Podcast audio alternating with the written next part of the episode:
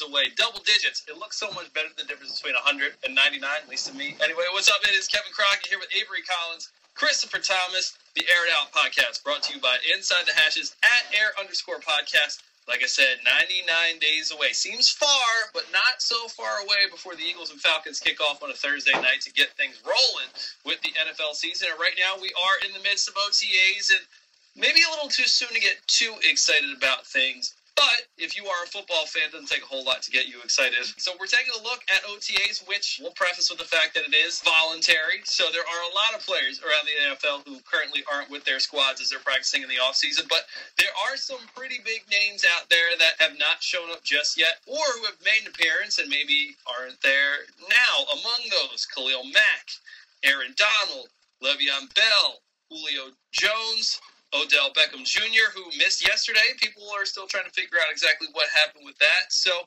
as we take a look at these O T As, Avery Collins, Christopher Thomas, talking to you guys right now. Put your general manager hats on. You've got yourselves an all-Madden squad. You got ninety-nines all over the board. However, I'm going to say to you, you have got one paycheck that you have got to use on some of those guys that I've named. Chris, I'm going to go ahead and start with you. Who's getting that paycheck? I have to go with the obvious. I probably have to go with the best non-quarterback player in football. I have to go with the reigning defensive player of the year, Aaron Donald. When you think about the moves that the Rams made, getting Aqib Talib, getting Marcus Peters, getting Ndamukong Suh, the Rams are all in and made themselves a Super Bowl contender this year. And when you consider that Aaron Donald is probably the best defensive player on the planet, yes, even more better than J J. Watt at this point due to the fact of availability, and you consider every other Super Bowl contender, Gronk and Brady got their money. Fletcher Cox is locked in. Drew Brees is locked in for two for another two years to keep their Super Bowl window open. The Rams want to keep their Super Bowl window open for a long time. They got to pay their best player. Avery, what about you, man? What are you thinking? Well, I hate to say this because I don't want to, especially being a Falcons fan. But I agree with Chris. You got to give the you got to give the check to, to, to Aaron Donald. I mean, he's just a transcendent defensive player. He commands a double team every single down. It's it's very rare that you find interior defensive linemen who can play the way he does, whether it's pass rush, in the run game, and different things like that. So, I mean, he's so dominant. And the addition of Ndamukong Suh, it kind of just it puts so much more pressure on the interior de- defensive line where quarterbacks like to step up and make their plays. Now you can't really do that. I mean, edge rushers like, you know, Khalil Mack, you can kind of find those guys even late in the draft. So that's not something that is, to me, as valuable right now as Aaron Donald is. Same with the receivers and different things like that.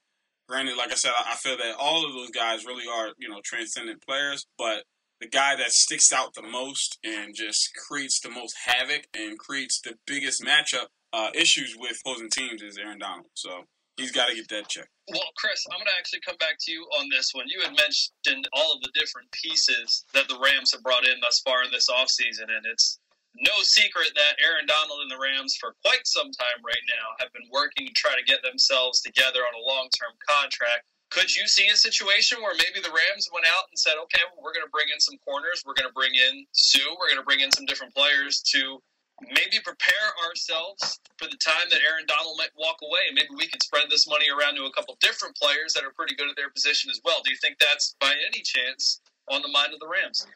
That is a possible consideration because Todd Gurley's also doing up for some money as well, and down the line you also have to pay Jared Goff as well. And when you consider what Kirk Cousins did in the offseason with the guaranteed money, which is all guaranteed, and also with Matt Ryan's contract extension, more money probably has to go to the quarterback, but I don't see that at all. The only long-term defensive players I can really see down the line for the Rams is probably Lamarcus Joyner and Marcus Peters due to age, and Marcus Peters is also due up for a contract clause soon as well. Aaron Donald, he's still on his rookie deal, I think on a fifth-year option. He's probably one of the youngest defensive players still in the league. I think signing him, because he's going to be the anchor for that defense for years to come, is a primary concern for the Saint Louis, I thought, Los Angeles Rams. So, Chris, what if I say to you that, in my opinion, I'm going to stick with you guys here and go defensive and say that I think Khalil Mack is the player because at least where Aaron Donald is coming from, there's a lot of players on that defense that can make some plays. Whereas the Raiders, you know, you've got a young quarterback in Conley. You know, you could argue Bruce Irvin, maybe you might be able to give me that argument, but Khalil Mack is probably the only defensive star that that team has to offer. Why wouldn't we consider it to be Khalil Mack's payday instead of, again, Aaron Donald, a team that uh, has a lot of different players that can make plays? I think when you see guys like Tremaine Edmonds coming out and a bunch of other guys like a Harold Landry, it kind of makes what Khalil Mack does, like, expendable. I like Khalil Mack, but when you consider that defense and how it was last year, he was the only man out there. So it's really hard for me to invest all that money into one defensive player for a team that's not even close to contending for a Super Bowl right now. So, Avery, I'll come to you then. If we get Aaron Donald out of the picture and we look at just Khalil Mack, Le'Veon Bell, Julio Jones, and O B J, and you've got your one paycheck of those four guys, who is it that you'd be paying? Ooh, that's a now that's a that's more of a conundrum. Um, out of those four guys, I think I've got to go with, and Falcons fans, please forgive me, but I think I got to go with Odell Beckham. The reason I got to go Odell Beckham is because he's literally the only weapon that they have at the receiving position that consistently performs uh, when he's on the field. No offense to Julio or anything like that, but when Julio was out, Matt Ryan still had a pretty decent season. Uh, I remember there was a season where Harry Douglas went over one thousand yards.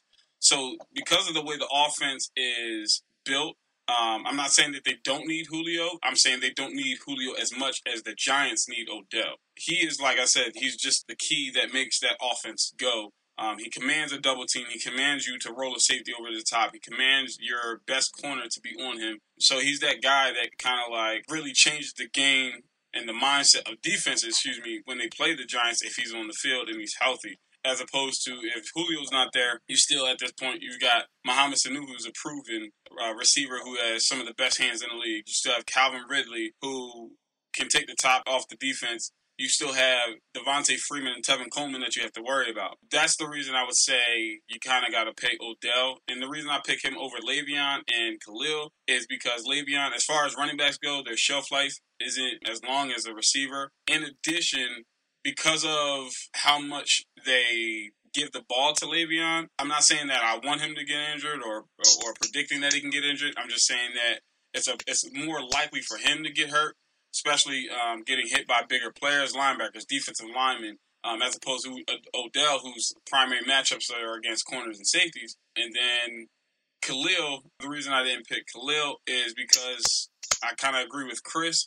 It seems like almost every year we're talking about that outside linebacker, hybrid linebacker, three four linebacker that is coming out that can play play that position and play it pretty well. So I think I, I think I got to go Odell. Chris, I saw you uh, throw your eyebrows up real quick when uh, Avery first gave his answer there. So I'm actually going to turn to you then. Okay, so we, we can pretty much all agree that Aaron Donald's probably the guy. Khalil Mack, Le'Veon Bell, Julio Jones, O B J, if you have those four, who's getting your paycheck. Okay, I think it's just funny that Avery mentions the potential injury, but justifiably so. two hundred fifty, three hundred carries for Le'Veon Bell, plus like sixty, seventy catches, and yet he wants to pay Odell, which he's coming off a major A C L injury. In my opinion, I would pay Le'Veon Bell more than I would Odell Beckham because I think he is the M V P, non-quarterback of the offensive players. And also, it brings back to my point about my justification of paying Aaron Donald, because the Steelers are on a win-now Super Bowl contender-type mode. They can't afford to const- to keep going every single offseason and just keep not paying Le'Veon Bell and making him mad and just keep holding him against his will and just thinking that it's going to be fine. Le'Veon Bell is a is a game-changer for that offense. He does a lot to help out Ben Roethlisberger. He helps out a lot for Antonio Brown, Juju Smith-Cluster, Jesse James. And when you consider them in the A F C, they're probably the second best or third best team in the A F C. So I'm getting Le'Veon Bell, paying him at least like three years, that top money.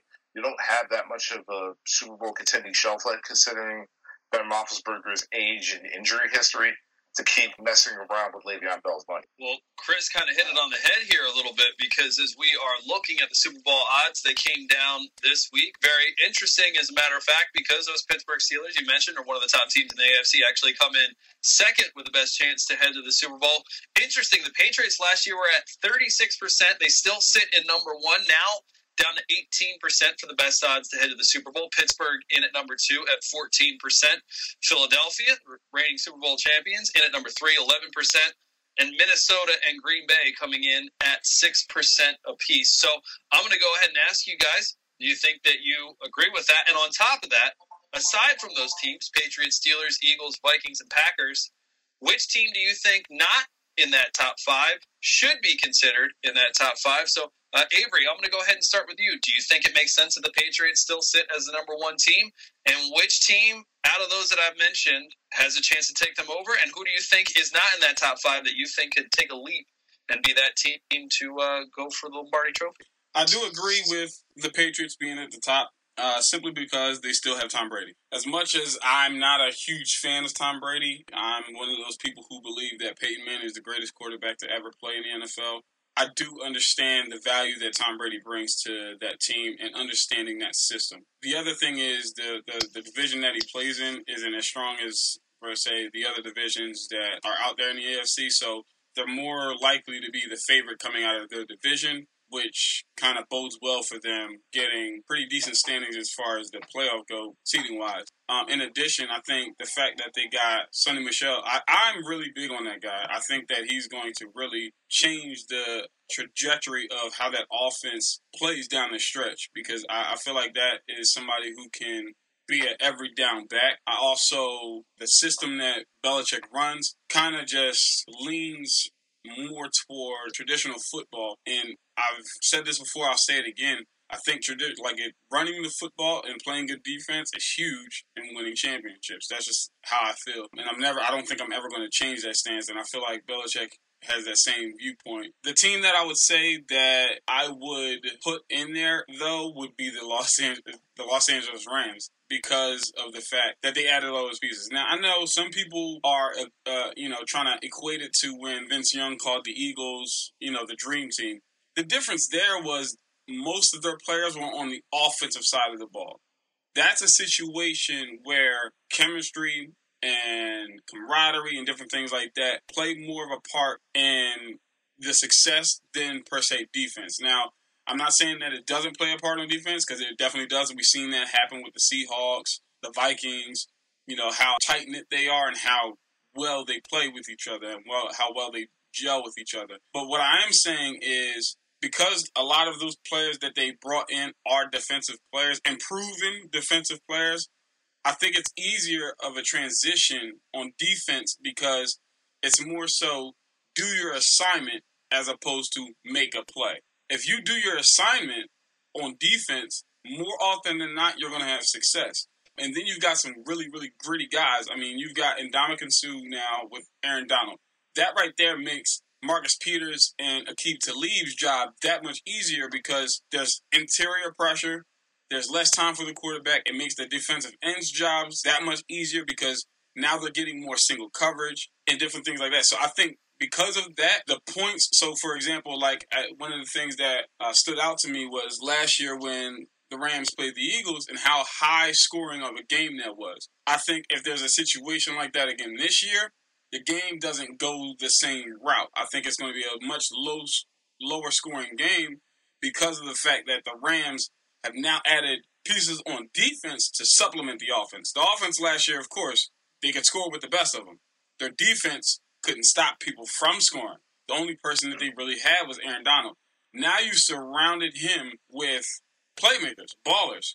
So I think that the Rams should definitely be high. And then, think again, going back to, you know, the whole division thing, their division has become weaker with the, the Seahawks not being really the power guys in the division anymore, and all the turnover that's happening on that team. So I think the Rams have a really, really good shot to come out of the N F C, though the N F C is more of a toss-up than the A F C, in my opinion. So I would include the Rams in that equation.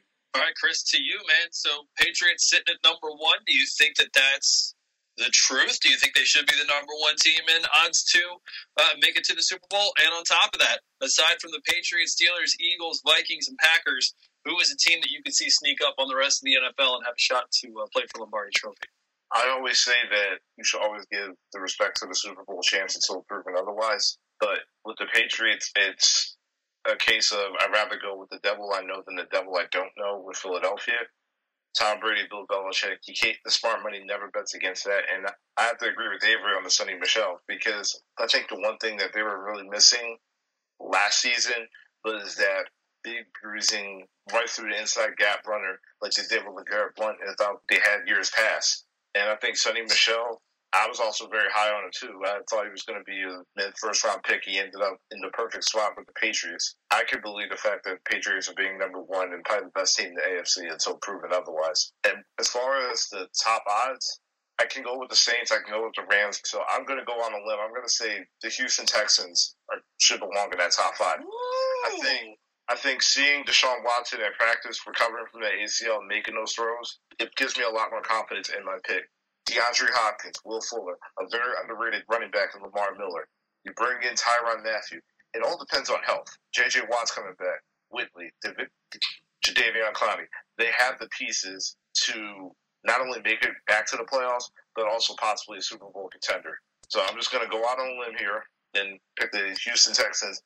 Should be a top five contending team for a Super Bowl. You know what? I don't think that's that much of a limb, Chris. You know, it's funny when you said that as we're Skyping into each other, Avery did that, oh my God, into his chest when he said that. So, Avery, why you oh my God? So, I just want to respond. You kind of gave me crap for picking Odell because of injury and him just coming off of injury, but then you go to the most injury-ridden team and say that they're, they're a possible Super Bowl contender. I mean, J J. Watt can't stay on the field. Tyrann Mathieu can't stay on the field. Your quarterback is coming off a major injury. I mean, I just don't get it. I mean, I get, I get the premise that on paper they look really good.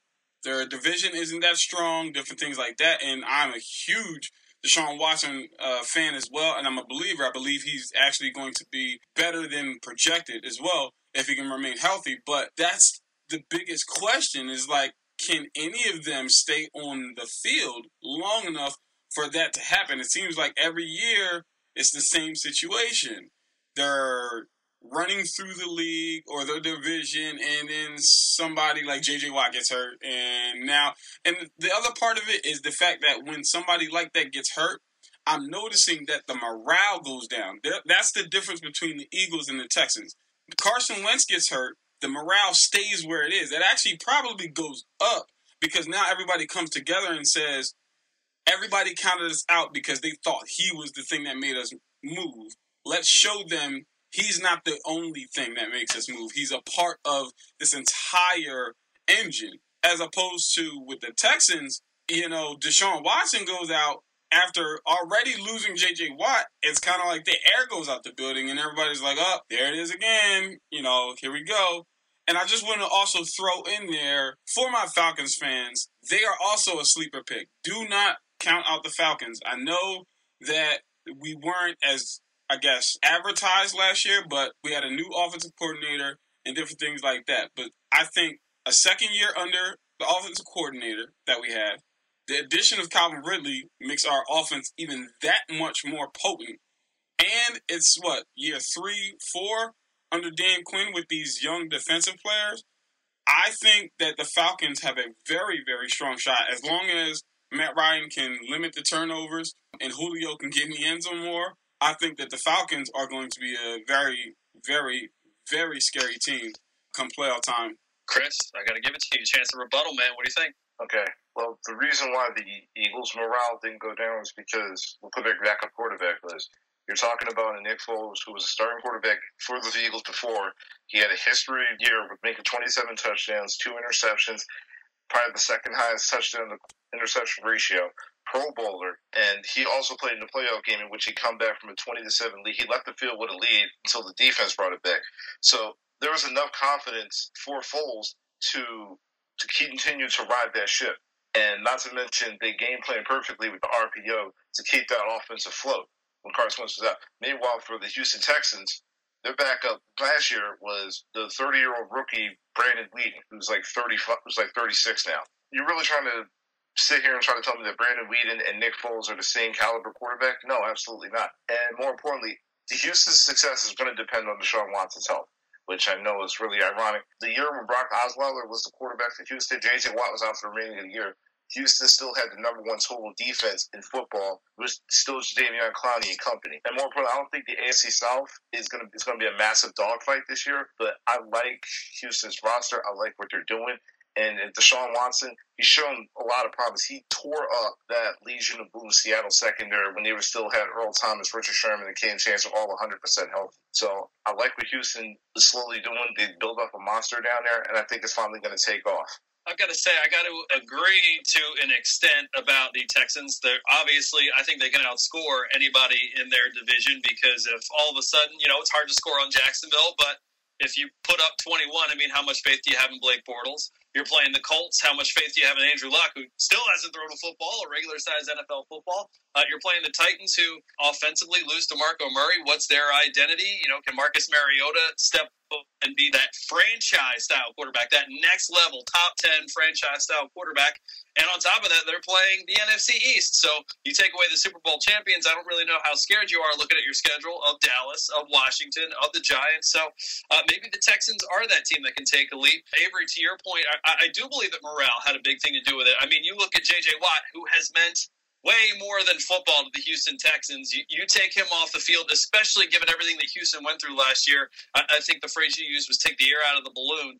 Uh, between he and Watson, it, it seemed like J J went down, and then, oh, man, and then Deshaun comes in, and you're like, wow, and then the air gets let out of the balloon again. And to your point, yeah, the Eagles rallied around when the Texans didn't, so maybe this is the year that the Texans find themselves doing that rallying, which kind of brings me to my next point. I'm, I'm, I'm actually happy the Texans kind of came up here. We're going to take a look at the teams that went fourth place in their division, last in their division, and I'm going to ask you guys who you think it is that can go from worst to first. So, uh, Chris, I'll actually start with you. I'm going to give you the N F C since you already gave me the Texans. We're looking at the Bears, the Buccaneers, the Giants, and the forty-niners. Which of those four teams do you think can make that leap from worst to first? If I had to flip a coin with somebody, I would probably have to go to the forty-niners. I like what Jimmy Garoppolo added to that offense in the latter half of that season to give them confidence. They locked him up long-term. They're still building a monstrous defense down there. Also, they're very fortunate. Reuben Foster is going to be there for them week one. And uh, Eric Armstead, um, Solomon Thomas, they have a lot of... And the funny thing is, is that who would ever thought, like, three years ago that the forty-niners would be not only reloaded back on defense, but they also found their franchise quarterback. They'll have enough to contend with the Rams for that division, but it all comes down to how they match up in their first matchup. But I think the forty-niners, out of, the, out of all the N F C teams, have the best chance of going from worst to first. So, Avery, I'm going to come to you. Jets, Browns, Texans, Broncos. Which of those four teams could you see going worst to first? Yeah, I think I'm going to have to go Broncos. Um, the reason I'm going Broncos is because I get it, but I don't get how Bradley Chubb fell. I don't get it. Him and Von Miller on the same team, on the same on the field at the same time. If your offense scores ten points, that's enough to win with that kind of defense.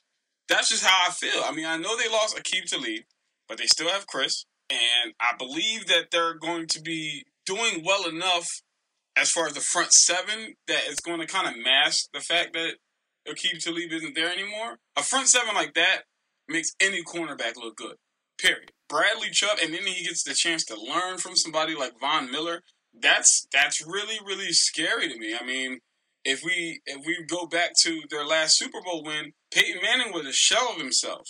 I mean, he wasn't the great Peyton Manning that we all come to know and love. So if uh, Case Keenum can play to that level or better, I think it's another situation where that defense can carry them to, you know, another division title. So, I mean, I'm, I'm going to have to go to the Broncos there as far as the A F C. You know, it's really interesting. We just talked about how the A F C South is a pretty wide-open division. You could probably make a case that any of those four teams could win it. Maybe the most wide-open division has to be the A F C West, which – you look at two seasons ago, was probably the most competitive division. People thought that the Raiders were going to be the next team up after Derek Carr had a great season and got hurt. Then you had the Chiefs, who are always hanging around and swinging. The Broncos had just come off of a Super Bowl win against the Panthers. And now you look at that division and you think, okay, can Case Keenum be the guy? Exactly to your point. Can he help the Broncos defense not lose football games just by going out there and not turning the football over? Uh, who is Patrick Mahomes? We got to see him for one game last year. There's a ton of weapons on that Chiefs offense. How do they coexist? The Chargers, you take away a couple of missed field goals and about fifteen kickers that have rotated through that franchise in the last couple seasons, and maybe their odds are a little different. Can Keenan Allen stay healthy? And then, of course, we, we mentioned the Raiders. Does, does Derek Carr stay healthy? Is he that M V P-type candidate again? So maybe that division might be the most wide open and the one you can make a case for any of those teams being able to wrap it up and take it home. We'll find out in about ninety-nine days. We are that close. The N F L season just around the corner. We appreciate you tuning in to the Air It Out podcast, brought to you by Inside the Hashes. Find us at air underscore podcast, at Inside the Hashes. For Avery Collins, for Christopher Thomas, always great talking to you fellas. So excited. ninety-nine days away from kickoff. Thanks, everybody.